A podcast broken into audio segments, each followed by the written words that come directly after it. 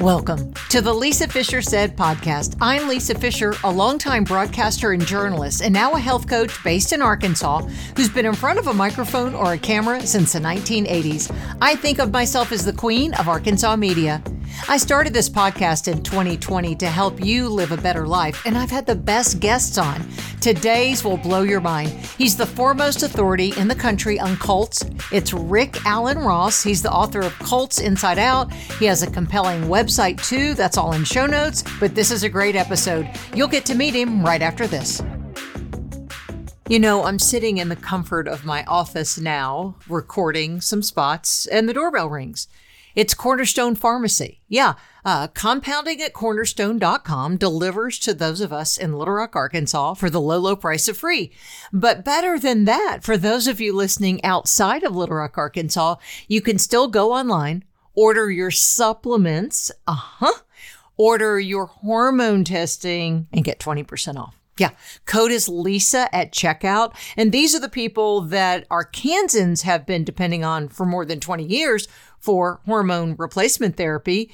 But there are so many other things that are available, and it doesn't have to be something where you think, well, I don't need hormone replacement. You might want some supplements. They have the pure encapsulations, which I really, really like, and some other lines. And those things can help you mitigate some health problems. So, compounding at cornerstone.com, link is in the show notes. You save 20% at checkout when you use the magical word Lisa.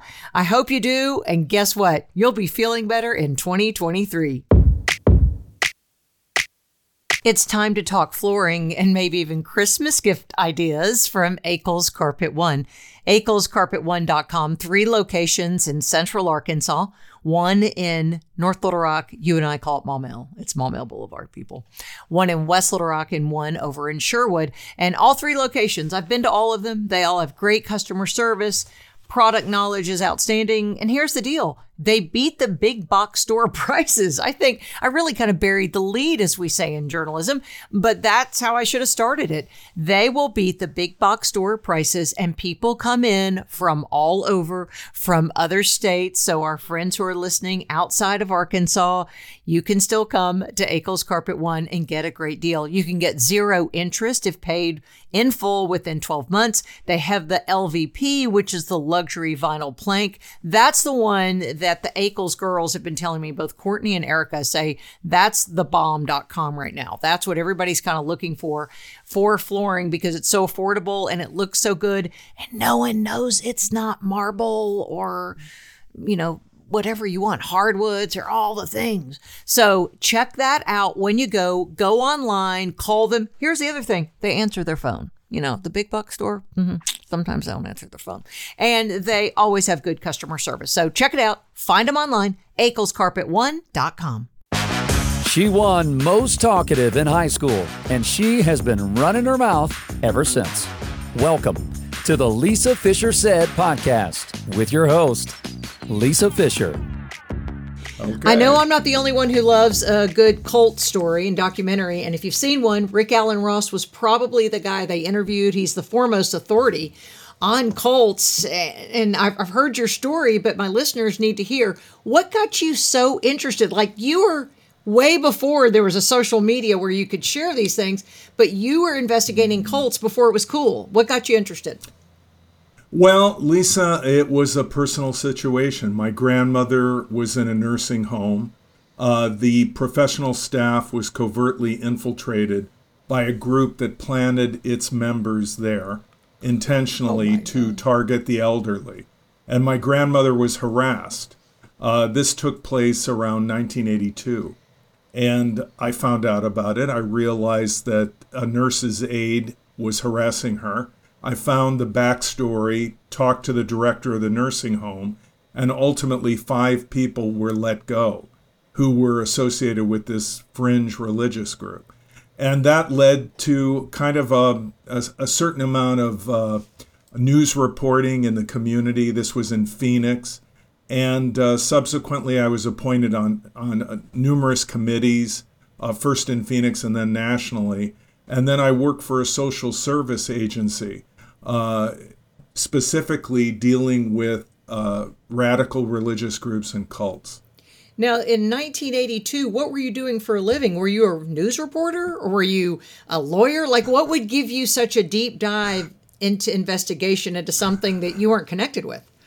Well, you know, I was in a totally different kind of thing. Uh, my cousin owned a very large wrecking yard in Arizona, in Phoenix, and I was uh, involved in the wrecking yard business.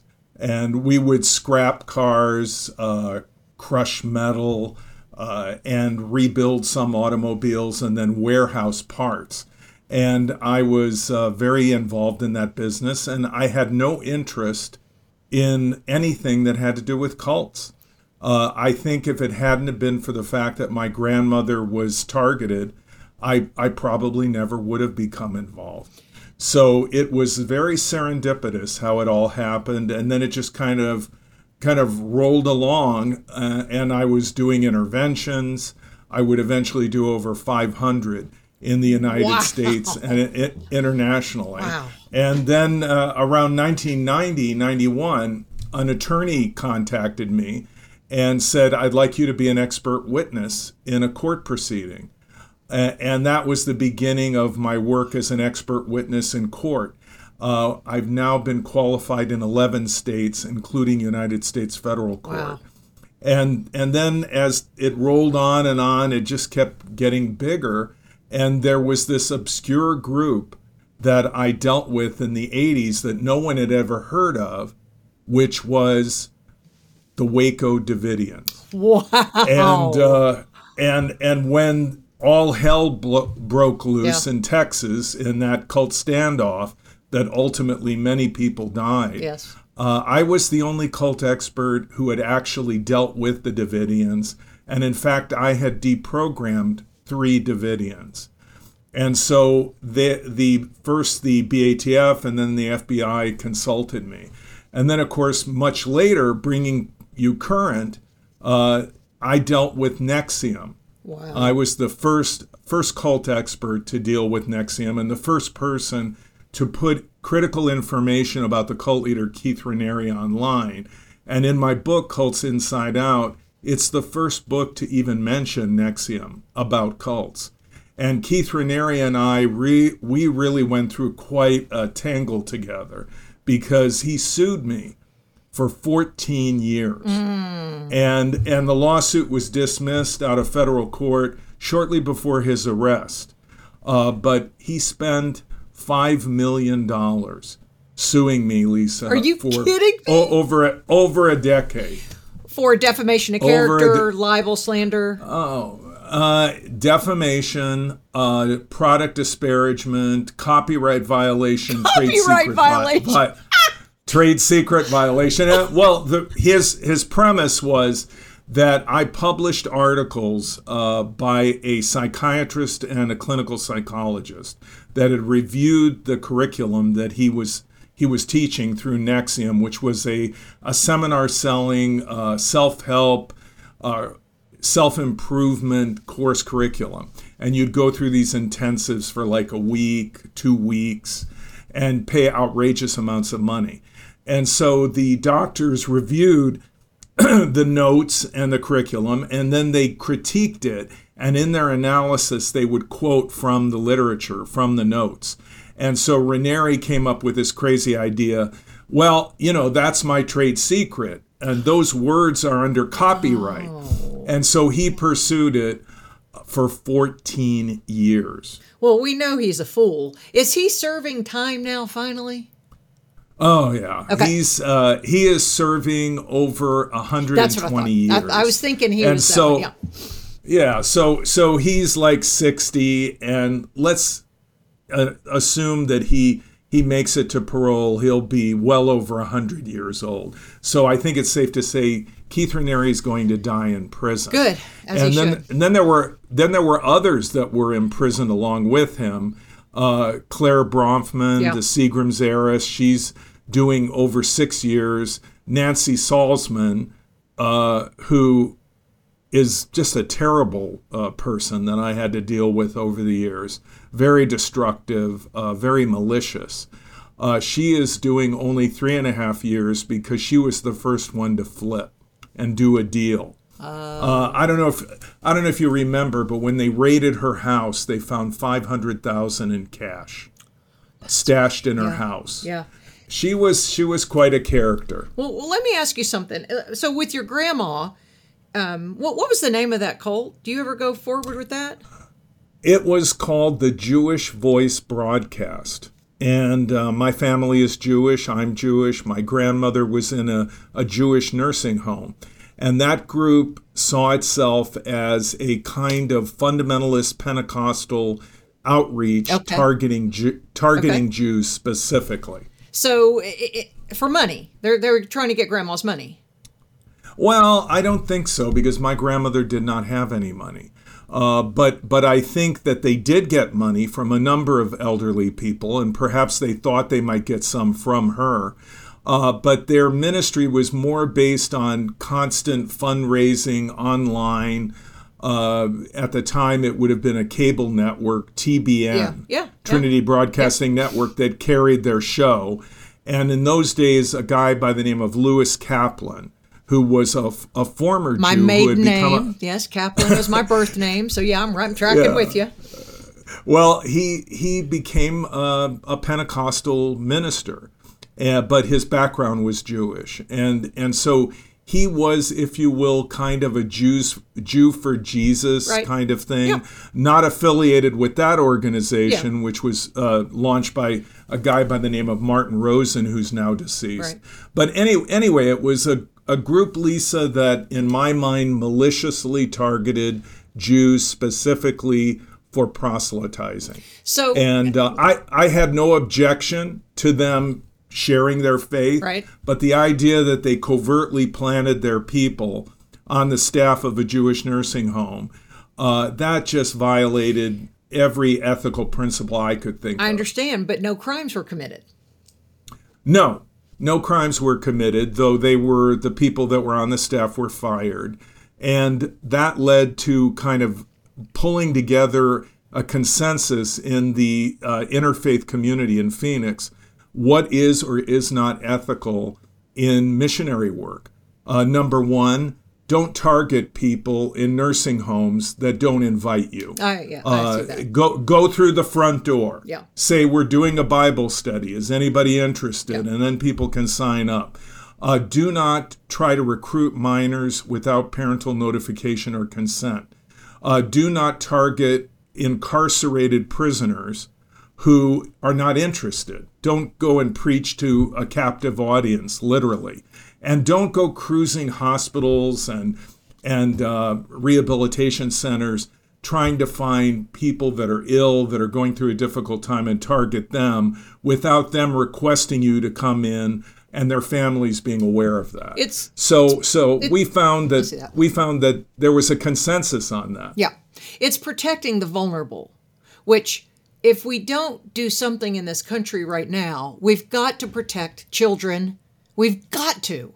And we've got to protect vulnerable people. So I, I totally respect that. But I just didn't know because then, as you did a deeper dive into the cults that are exist today, crimes are usually involved. Frequently, frequently. Um, people will often say to me, though, I, I probably get a call every day or an email saying, uh, Isn't it illegal for people to be brainwashed? Isn't it illegal for coercive persuasion techniques to be used to break break people down and gain undue influence over them? And the answer is not in the U.S. Uh, it's becoming uh, a crime in Europe and the UK, but not in the US. So until they get involved in financial fraud, Right. extortion, physical abuse, medical neglect, abuse of minor children, different things like that, where they cross the line, simply gaining undue influence over people and then exploiting them uh, within the parameters of the law is you can get away with it. And there are many cult leaders who are very rich and who have taken advantage of, of people and and they have enriched themselves and become quite uh, quite wealthy from being cult leaders. So just mentioning NXIVM and I, I'm the others that I'm thinking of, the FLDS. Um, gosh, we have Tony Alamo here in Arkansas. There are sex is one draw and money is the other draw. Are those the two tenets that identify something as a cult? Well, there are three core characteristics, Lisa. Number one, there is a charismatic leader who has no meaningful accountability, a totalitarian Yes. dictator Yes. Uh, who becomes an object of worship, like uh, like Tony Alamo Yeah. did. Uh, number two, there would be an identifiable process of coercive persuasion being used to break people down, change them, subordinate them, or basically compromise their ability to critically think to gain undue influence. That's the brainwashing then- part. Yes. Okay. And then the third the third element would be is the group destructive? Uh, does the group exploit people, do harm to people? And uh, that varies by degree from group to group. Some groups are much worse than others. The Alamo group was an extreme group. I mean, To- Tony Alamo basically was kind of uh, uh, the boyfriend of and uh, husband later of the founder of the the ministry, which was uh, Susan, Yeah, his wife. that's right. And when she died, they for a long time thought that she would resurrect, and they were praying and so on. But Tony Alamo took over, and it became a multi-million dollar financial empire based out of Arkansas, but across the United States. And uh, Alamo abused uh, he abused members of the group sexually. He took advantage of young women, children, and he exploited them for his own sexual benefit. And eventually, of course, he ended up uh, being convicted criminally and going to prison. Uh, but for many years, the Alamo group made these very elaborate, they would take a, a Levi jacket and they would have all their members embroider sequins and and uh, gemstones and everything and they would make these incredibly beautiful hand embroidered jackets which they would sell for an outrageous amount of money in Hollywood mostly in California and, and celebrities would buy them not knowing Right. that there were members of the group with their fingers bleeding Yeah. from doing this work Right. Who knows how many hours a day. So that's one example of how Alamo exploited the members of the group to make money. And so you have groups that have an absolute authoritarian leader, use coercive persuasion to gain undue influence, and then to some degree harm and exploit the members. Those are the three core characteristics of a destructive cult.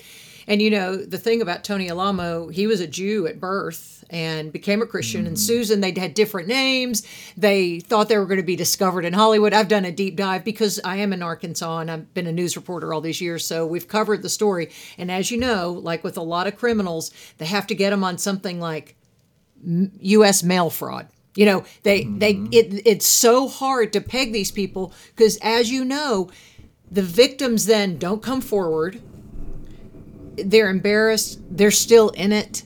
They they still think like they it, it's so hard to reverse brainwashing. So when i did some research on it and i saw that families like when he would approach a family they it's like in the flds when warren jeffs would come in you know they would he would part the red sea people would come over and he would say and i pick you my child and the child's nine and the and the family willingly agrees they're culpable that's whose head needs to be on a platter these parents who would agree to allow their children to be violated in ways that I can't even talk. I mean, it, it's so difficult to even wrap your mind around as a parent. Well, well, Lisa, you know, the FLDS is a kind of unique kind of thing. Let's keep in mind that this is a group that goes back about a hundred years. Yeah. And uh, they are a splinter from the mainstream Mormon LDS church because in 1890, the president of the church, Woodruff, uh, declared polygamy no more. He said no more polygamy. so all these groups Because they started on polygamy, right? I mean, Joseph Well, Smith's well- vision was about polygamy, right? Well, Joseph Smith had over 40 wives. there you go. Brigham Young Brigham Young had over 50 wives. But in 1890, in order to become a state, Okay. Utah, Right. the the church did a complete course correction. And they said no more polygamy. And there were people that wanted to continue this lifestyle. They believed that it ha- was mandated by the founder of the church and the, the second most important person in the church, Brigham Young, in its history. So they felt this is what we are supposed to do. And the FLDS created their communities relatively in isolation in Colorado City, Arizona, and Hildale, Utah. And for many decades, they lived there in isolation, uh, controlling the town, controlling the police force, controlling the schools, controlling public works, and creating an empire that under Warren Jeffs' father, Rulon Jeffs, was valued at somewhere between 150 and 200 million dollars. So, and included 10,000 people that were multi generational. So, when you talk about the parents, Lisa, you have to understand they knew no other life. This was their life. This was what they grew up in. They were born into it. Their, their father, their mother was born into it. Their grandparents were born into it. So, the unfortunate thing is that Rulon Jeffs was a very authoritarian and he could be quite harsh leader. But his son, Warren, Warren Jeffs, crazy, psychopath. So once he took over the reins of power, he took things to a level that had never been imagined. I mean, he was uh-huh. having sex with 10 year olds. Uh, and he created this yearning for Zion Ranch near Eldorado, Texas, that was this elaborate compound with a temple. I mean, he spent millions of dollars building it. And then he brought all these families there with children and everything. And he created his own uh, world. And what we see in cults is social isolation.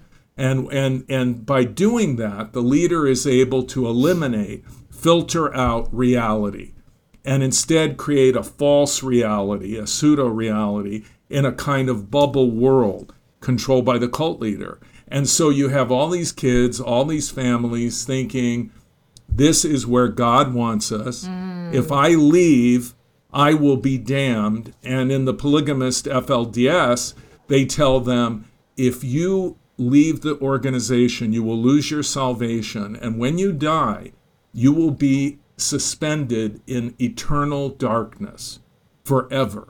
And so there's all this fear. That's abusive And right there. Yeah. And so the parents feel they have no choice. The children feel they're doing what God has mandated.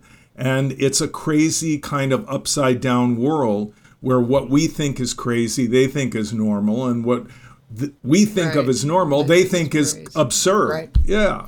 So, you know, that's the story of the FLDS. Thank God they went in, they raided the place, they found information in the Yearning for Zion Ranch, and now Warren Jeffs is in prison in Texas, still running the group Right, he's from prison. still calling the shots. That's when Still I think, calling. So, do those people not have internet access to read about Warren Jeffs to see that he is a psychopath? Well, Lisa, what's happening to FLDS is I call it a death by a thousand cuts. So, what's happening is yes, people are accessing information online. The group is disintegrating. There are less and less members, more and le- more and more former members. Hildale, Utah, and Colorado City, Arizona are now completely different than they were when he was reigning Good. supreme outside of prison and uh, also all the money's being cut you know the all of their their side hustles their mm-hmm. businesses that mm-hmm. were fueled by the group's low labor costs or free labor costs that's all being dried up. So i think the flds is on its way out. And then there's another big polygamist group called the Kingston Clan mm. that also is in Utah. They also accumulated assets in excess of $100 million. And that group is, is slowly, you know, being uh, cut here, cut there by law enforcement. And eventually, I think it might bleed out. Now, FLDS typically, now I can't make a blanket statement, these groups are anti Semitic. I would assume FLDS is because they're the only way, according to them. Why would they use the term Zionist? Because that's a very Jewish term. Well, you, look, the they're not specifically anti-Semitic, but you're right, Lisa. They're uh, they're certainly Yeah. exclusive Sure. ethnocentric group Yeah. that says, "Hey, we are the only group that has the truth. The mainstream Mormon church is wrong. Other polygamist groups are wrong. Only our leader is the true prophet, and either you submit to our authority or you're lost." So uh, they see themselves as a restoration of the uh, the priesthood of Aaron, and they see themselves as the new chosen people. Uh, there's been a lot of um, a lot of uh, reporting lately about a movement called the Black Hebrews or the Black Israelites. Uh, you know, there was a, a, a basketball player that was putting links online uh, to the to these uh, groups and their videos, uh, many of which are shared through YouTube, by the way. Uh, those groups see themselves as the chosen people. They are the true Israel. Uh, African Americans, they say, are the chosen people of God, and they are very anti-Semitic and and Oh. very specifically focus anti-Semitic messages about Jews because they say the Jews are not really Israel; they are liars, and in fact, we are the chosen people. We have uh, supplanted them, replaced them. They are no longer genuine. So there are groups that are cults that are very anti-Semitic, um, but typically, what a cult will say is, "Look, it's our way, or you're lost. There is no other way. There is no other future than through us."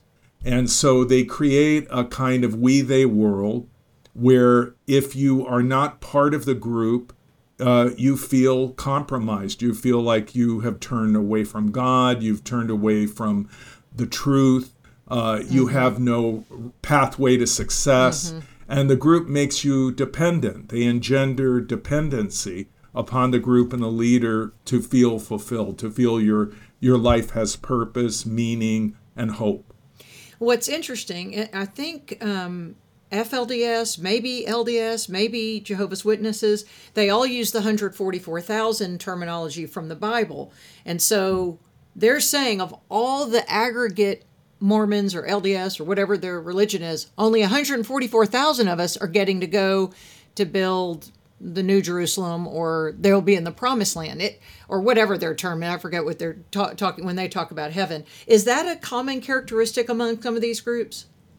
Well, you're talking about those groups that are based on the Bible.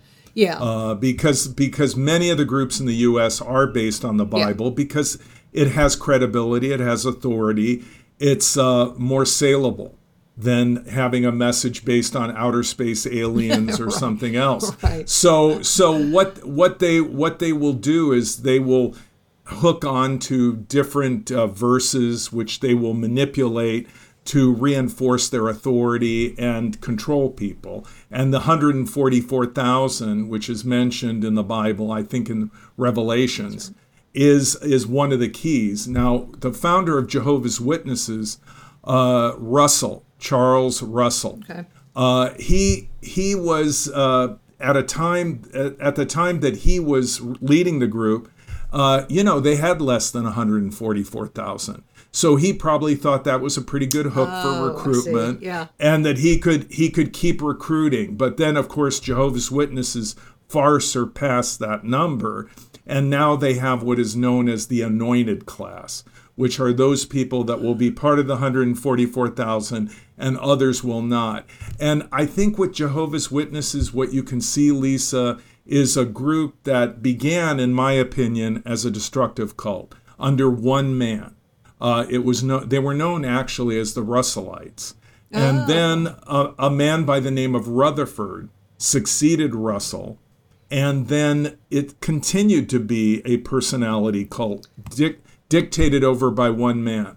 But after the death of Rutherford, power devolved, and now the Jehovah's Witnesses have what is um, called the governing body, which is about a dozen or so white men, old men, who run the organization. And uh, they choose who will replace who and who will come in to this governing group, uh, which lives very well under under the auspices of Jehovah's Witnesses and and and they exercise complete power. But I would say that now the witnesses are not a destructive cult, in my opinion, but they are, in in my opinion, a, a destructive authoritarian organization. Uh, because I would make the distinction that when they were ruled over by one individual, they fit the criteria of a destructive cult. Got it. But when when they devolved power to a governing body, it was a step in in another direction, albeit uh, they are still, in my opinion, very destructive. Wouldn't you also include then in your definition that um, if you choose to leave that organization and you are then permanently estranged, you are shunned by your family, wouldn't that be another tenet to what a cult is? Because a lot of these we're talking about, you, don't, you can't leave, or if you do, you never see your family again, which is obviously a big deterrent. Well, I, I think that's one of the things you look for, Lisa. You look for a group that, uh, in, you ask this question Is there any legitimate reason to leave? Or if I leave, am I judged to be uh, a negative in some way? Am I ostracized? I mean, because that is not a typical church or a typical organization. People quit clubs, they Right. switch political Sure. parties, they move from one church to another, and they are not condemned by their former group. Uh, but when you are in a group that makes you feel there is no legitimate reason to leave, then you might be in a cult or a cult like authoritarian group. And Jehovah's Witnesses has uh, a feature of their group called disfellowshipping, in which they uh, will read out and, and designate that someone has been disfellowshipped, and then they may be shunned by their family, their friends, and, and ostracized. Also, the Mormon Church has excommunication Yeah. in which they would shun, not to the ex- extent of Jehovah's Witnesses, but quite substantially, and perhaps the most withering uh, group in regards to uh, shunning people is Scientology. It's no secret that I have really high standards about what I eat and what I feed my family, including my grandkids. And I know that I can be satisfied both in the quality of ingredients and how delicious it is at Jess's Chicken. Jess's Chicken is a standalone property right now for the Bubba's family, and you might know the Bubba's family because of David's Burgers. So yes, that's uh, their sister stores, you know, all the hamburgers, but now they're devoting this same type of attention, you know, quality service. You know, the friendliest people in their drive through in the store, and that's at Jess's Chicken. The one location is on Rodney Parham in West Little Rock. And because of COVID, you know, we were waiting, and finally, the unveiling and uh, everything has been perfection. And get this this is a great place to get something for somebody on your Christmas list. Always get a gift card at one of their locations for either Jess's Chicken or anything for David's Burgers, and you know people will be happy. And at Jess's Chicken, this is the place that has the really good sodas, the scapegoat sodas that are exclusive to their store, made with real cane sugar, so not with the the crap, you know, if you want to say it, it's the crap. And also that their boneless, skinless chicken nuggets and breast fillets are hand breaded, tender and juicy, and they have some gluten free options. I love the chicken salad, I love the savory and the sweet, and it's all at Jess's Chicken, jess'schicken.com. Sci- Scientology has what's called a disconnection policy. So if you were critical of Scientology, they might label you, as they have me, a suppressive person, an SP. And then they would say that if you hang out with an SP, you are a PTS, a potential trouble source. So that's not a good thing. So basically, they have this disconnection policy. And if you leave, your family disconnects from you, your friends in Scientology disconnect from you, and they have nothing whatsoever to do with you. And so many people are very reluctant to leave Scientology because they're afraid of how that's going it's going to affect their life in regards to their family, their friends, and so forth. In the the first meeting where they rush you as a Scientologist, I guess they don't bring that part up. No, no. and, and and what what's weird about Scientology, Lisa, is you're paying for for enlightenment. Big money. So yeah, big money, and and you're moving up the Mm-hmm. levels. First, you reach what they call clear, uh, which could cost quite a bit of money. And then you start moving up these operating thetan levels, T H E T A N, thetan It's, levels. uh, it So- rhymes with Satan levels. well, yes. yeah, it does. But it's uh, you go up the OT levels, Right. OT one through OT eight. I think Tom Cruise is an OT eight now. Uh, John Travolta an OT seven. So is David Kirstie Alley- Miscavige then the OT8? Is he at the top? Well, he's he's beyond that. He they call him uh, the chairman of the board. I mean, he is an absolute dictator Yeah. over Scientology, and uh, in in that sense, Scientology, in my opinion, continues to be a destructive cult because L. Ron Hubbard died in 1986, and David Miscavige, who was his secretary and kind of gatekeeper, became in his 20s the virtual dictator of Scientology. And he froze out the Hubbard family, took over the entire uh, empire. And, and when L. Ron Hubbard died, he left an estate that was declared around 600 million. But today, Scientology is worth somewhere between three and four billion dollars. Unbelievable. So, and it's all tax exempt, pretty much, and they own property all over But the they're world. not a religion. Well, they are acknowledged and uh, officially recognized as a religion by the United States Internal Revenue Service. So they have 501c3 uh, nonprofit religious status, which means they don't have to pay property taxes on their properties that they hold in their portfolio. And I mean, it is very substantial uh, real estate portfolio that they have. Uh, they own a chunk of uh, L.A., Right. Los Angeles, Yeah. Hollywood. And They have Florida. the gold and oh Clearwater. Yes, Yeah, Clearwater. Clear- yes. yeah. So Scientology is just an incredibly wealthy organization, though it is it is uh, losing members on a constant basis. They they will say they have millions of members, but I think in actual real terms, committed people that are doing coursework that are involved, it, it could be as few as twenty five thousand or perhaps as many as fifty thousand. Then what is what do those people do? Because once you go live on the compound, what are you doing to make money? Because you still have to push money into the organization. I guess they have these companies then that are run by Scientologists that are out there working for a living and making money and putting the money in. Because it seems like they're so isolated, they're not out in the real world, except for the actors. Well, well, Lisa, there are two categories of Scientologists to look at. One is called the C, S-E-A organization. Oh, the Sea Org. Uh, yeah, yeah, yeah. the yeah. Sea Org. Yeah. Now, the Sea Org has maybe 5,000 people. Okay. And they eat, sleep, Yes. breathe, live total Scientology 24 7. They're living in Scientology housing, they're working at Scientology facilities uh, across the United States and around the world. Then you have what are called the publics, which are people that are paying to be uh, Oh, okay. put through courses, audit auditing, which is spiritual Mm-hmm. counseling in Scientology.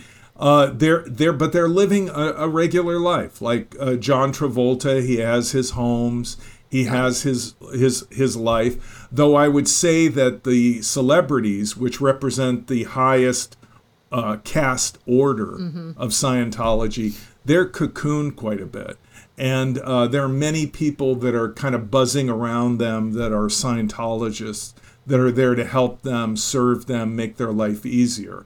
And then, of course, Scientology has the celebrity centers where they hope that they can recruit celebrities or give celebrities special treatment that are in Scientology.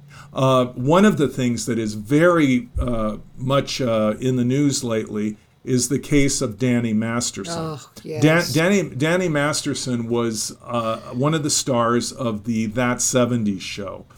And he is being accused of raping a number of women.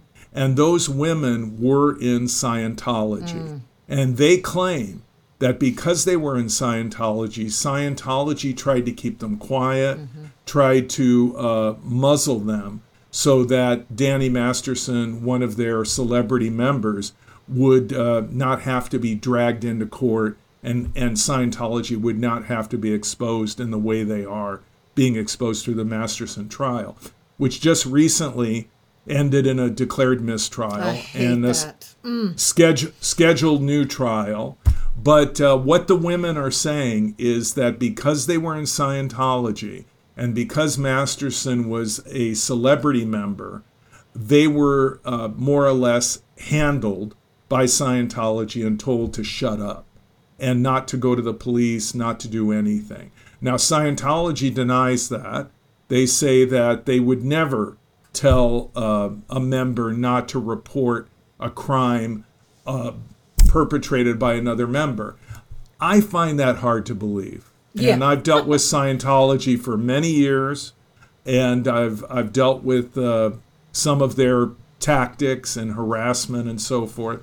And I think that the stories that are told by these women that say they were raped by Danny Masterson are very believable. Me too. I absolutely believe them.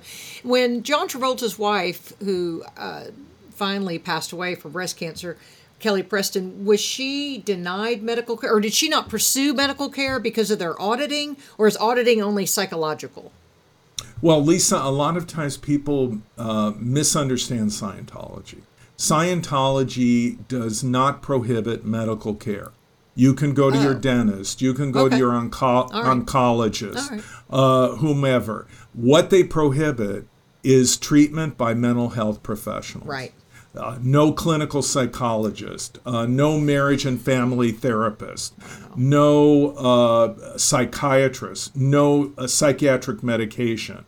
Uh, this may have affected uh, the life of Jet Travolta, right. John Travolta's mm-hmm. son, who was autistic, mm-hmm. and might have benefited from uh, mm-hmm. different types of care from mental health professionals.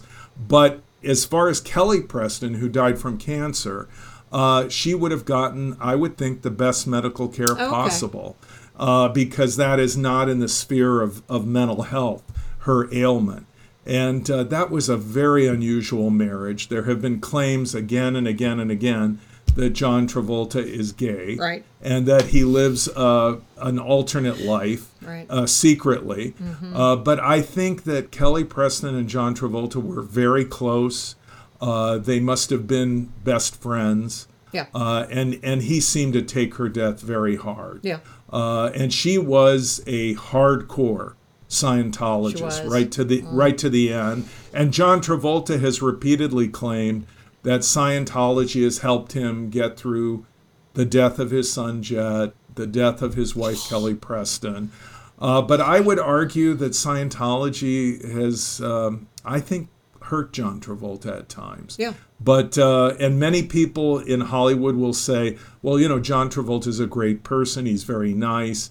Uh, but I know of people that he was close to in Scientology that were in Sea Org that when they reached out to him for help or they were in distress, he pretty much ignored them. So uh, I think mm-hmm. people like John Travolta and Tom Cruise always put Scientology first over, you know, the human needs of people. Yeah. Uh, and you might recall that Paul Haggis, the, the film director and scriptwriter, uh, responsible for the movie Crash, I think he uh, has yeah. an Oscar yeah. for that. Uh, a- anyway, he when he left Scientology, he was very concerned about his family also coming out because he recognized the potential for family estrangement. Yes. And he he was fortunate that they all did. Oh. Uh, same thing with Leah Remini. Yeah. Uh, when she came out of Scientology, her family basically came out with her, and so she didn't have to go through that hardship or that suffering. But the the man who works with Leah Remini on on their television program and their podcast, Mike Rinder, oh, he went through he went through hell. Absolute mm. hell. He lost his family. He went through just incredible suffering. Well, they'll chase you oh. down too. I mean, they harass you, which there's a crime. That's what I'm saying. These crimes are overlooked. The whole Shelley Miscavige thing. Where's Shelley Miscavige? We still don't know. They say LAPD knows. They've turned uh, a blind eye to it. What do you think she's alive? Oh yeah, she's in a facility in Northern California, probably oh. very comfortable. Uh, but whether she recognizes it or not, she's there because David Miscavige didn't want her around. And so he put her in this relatively obscure facility. Oh, he wrote her uh, off. He okay. he basically said, "Get thee to a nunnery." I mean, I mean, I mean that's that would be the analogy I would use. You know, in the old days, if a king in the medieval Europe wanted to get rid of somebody, he'd send a, a woman. He'd send her to a nunnery where she'd be a cloistered nun. I think Shelley Miscavige is somewhat like that. She's isolated in a Scientology wow. facility, cut off from a lot of people, what like torture. Leah, mm. like Leah Remini, yeah. who who was trying to find her. And but I think uh, they've done wellness checks of Shelley Mis- Miscavige. That is, the police have come out okay. and they say, "Are you okay?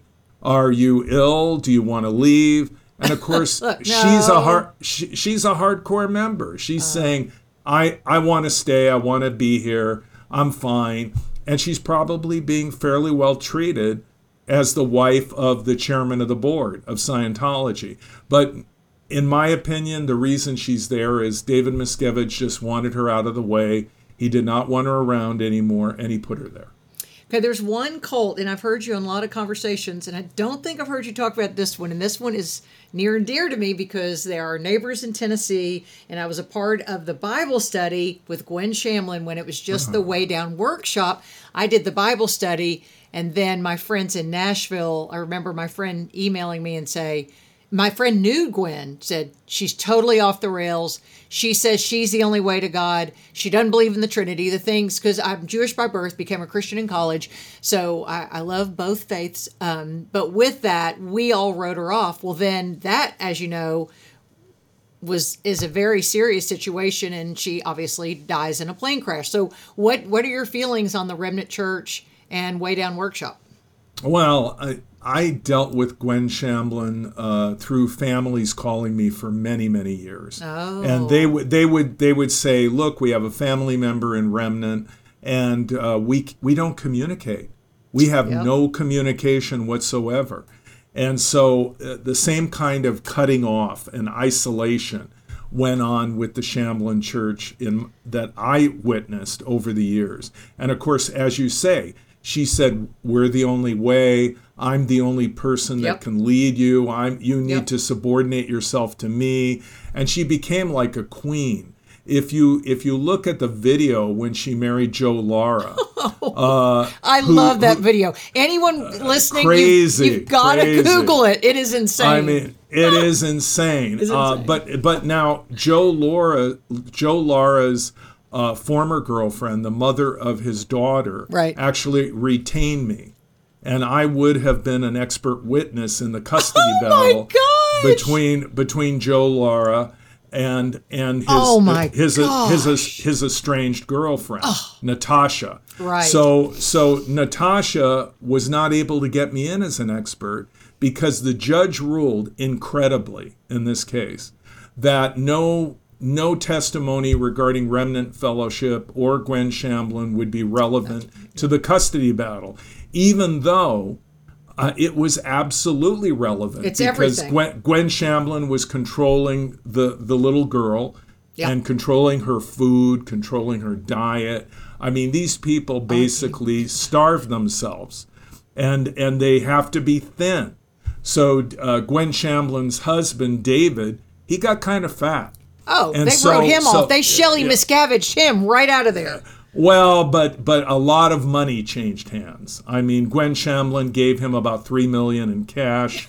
uh, he got a part of a real estate portfolio that was valued at twenty million. And what what happened when uh, Gwen Shamblin died? And and many people believe Joe Lara, who was not a licensed pilot, was actually flying the jet right. and flew it into flew it into a lake, and they all died. What happened out of that was the realization that Gwen Shamblin was very rich and that she was not going to give even a penny to the to the church uh, to carry on after her. She gave all the money to her children. Uh, now, now uh, many of the leaders died with Gwen Shamblin. I would I would predict that this will be a disintegrating group because in most often what happens, Lisa, when a cult leader dies Right. or is put in prison, uh, think of the cult leader as like the hub of a wheel. And when the hub is missing, the wheel begins to collapse or, or begins to splinter apart. And that's what will probably happen with Remnant Fellowship uh, because Gwen Shamblin was the, the organizational glue that held everything together. It was her personality, their uh, worship of her, if you will, that kept the group together.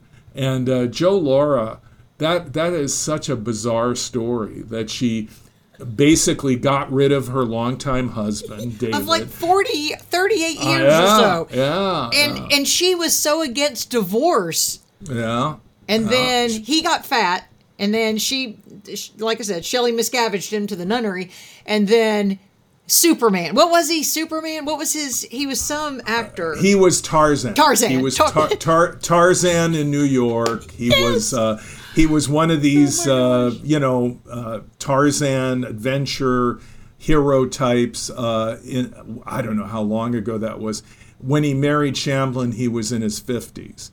Uh, and he was for her a trophy husband. Yeah. And she had that bizarre wedding where she was uh, like a, a a fairy queen dancing in her bizarre and those outfit, the with children, that who were crazy hairdo. Oh my! Oh, the crazy hair. Ah. Yeah, yeah, yeah. And you know, it's interesting. Uh, they're going to do two movies uh, about Shamblin. One will be done by Lifetime. Uh, and then Jennifer Grey will play uh, Shamblin. Okay. Have And you then, seen the photo of that yet?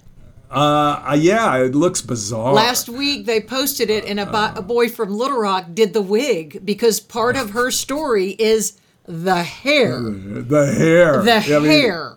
Yeah, it was the epitome of big, big hair. You- I mean, it was it was paralyzed and sprayed into Paralyzed and sprayed, yes. and it looked like a wig, but it wasn't. No, it was her Uh, hair. It was her hair, and then uh, you know, then I there's another series that is now going to be done by HBO as well. Oh, because the Sh- the Shamblin story is just such a bizarre story. Uh, totally. I mean, G- Gwen Shamblin actually started out fairly credible. She uh, was a dietitian, well educated. She wrote a successful book, very successful book, in which she said, you know, if we really uh, pray to God and Right. ask the Lord to help us with our diet, uh, I think God will be helpful, and and we can diet more effectively with faith as a component of the diet. And a lot of people embraced that, and she became a best-selling author, and she made, I'm sure, millions of dollars from her book and lectures. But then it changed and it evolved into a subculture. And then that subculture became a cult that worshiped Gwen Shamblin, in my opinion. And uh, subsequently, she created this church.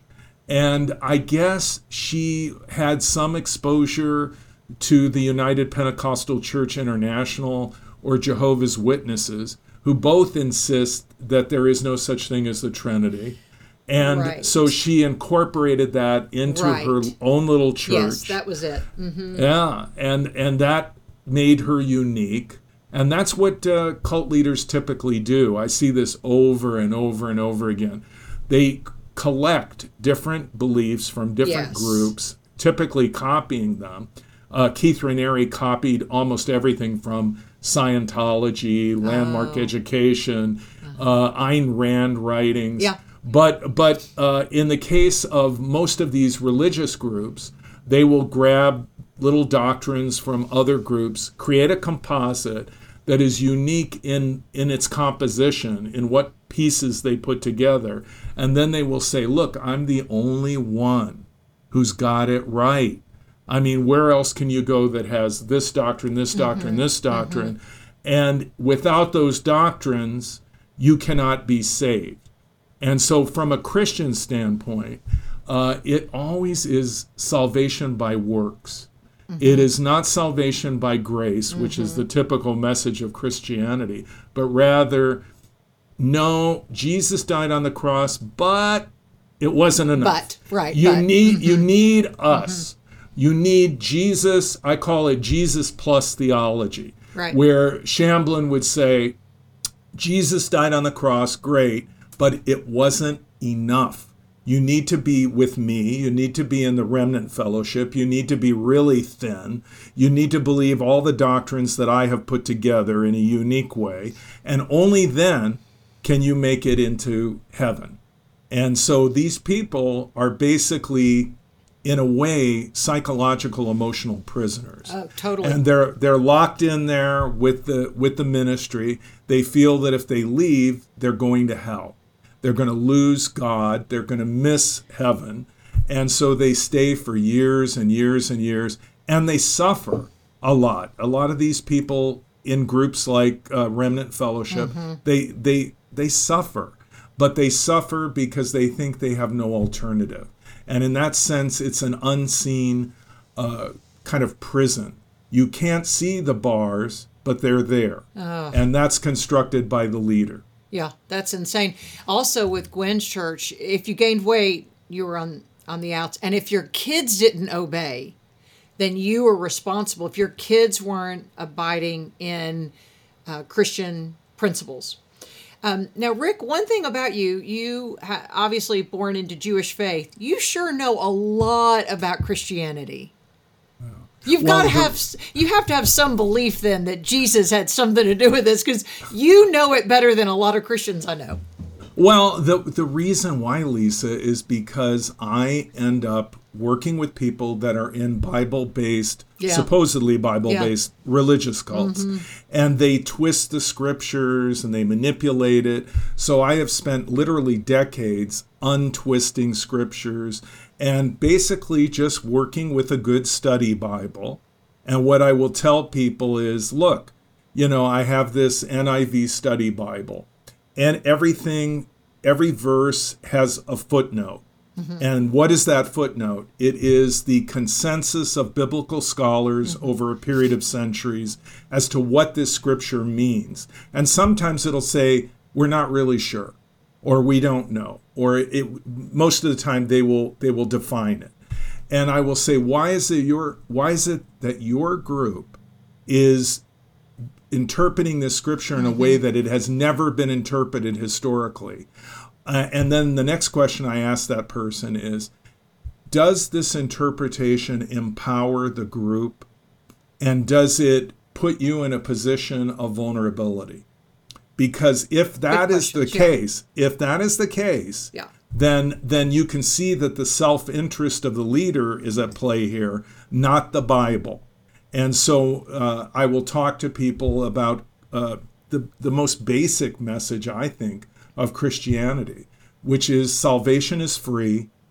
You you can have it without even fellowshipping.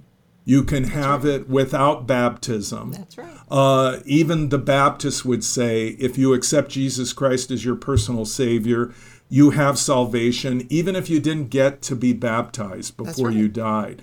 So, so what I say to people is, these people that you're involved with, from a, from a Christian biblical perspective, they are setting themselves up as brokers they are saying that they are God's exclusive Got brokers mm-hmm. for salvation and that they have to, you have to go through them and they have to give you the nod, the approval. Otherwise, it doesn't matter what Jesus did, it doesn't matter what God did. It's are you with them or are you not with them? And then I ask the question who does that serve? Does that serve God or does that serve this man made organization on earth that is uh, manipulating you? And it's, you know, there are organizational structures with a hierarchy and so forth, but let's just say there are some that are, are relatively benign and are not hurting people, and there are others that are extremely destructive. Well, this is the podcast where people will say they're going to save this one they're going to uh, keep it on their phone and they're going to push this one out because this is the best way to approach someone that uh, there are parents right now listening that go, I have a child who's in XYZ, or I have a parent or a sister. It's like the same thing with somebody who has someone who's in addiction. You do anything you can to help them, to throw them a lifesaver. And as you know, in addiction, a lot of times people go, "Yeah, I'll, I'll, I'll, I'll keep loving my bottle, my, my booze, my whatever they're doing. And it's the same thing with this. So all we can do is get the message out. We're doing it. All your your book, uh, Cults Inside Out, will be in the show notes. I'll put some links to other things that I've seen you on uh, through the years. You're a great communicator, and you know Christianity. We'd love to have you because you are almost one of us. Because the Jewish faith, we're the the original anyway. so we'd love to have you. You've done a great job today. Thank you. Thank you, Lisa. Thanks for listening to the Lisa Fischer Said podcast. Be sure to hit subscribe and download all the episodes and leave a review, won't you? The Lisa Fischer Said podcast is produced by ClantonCreative.com.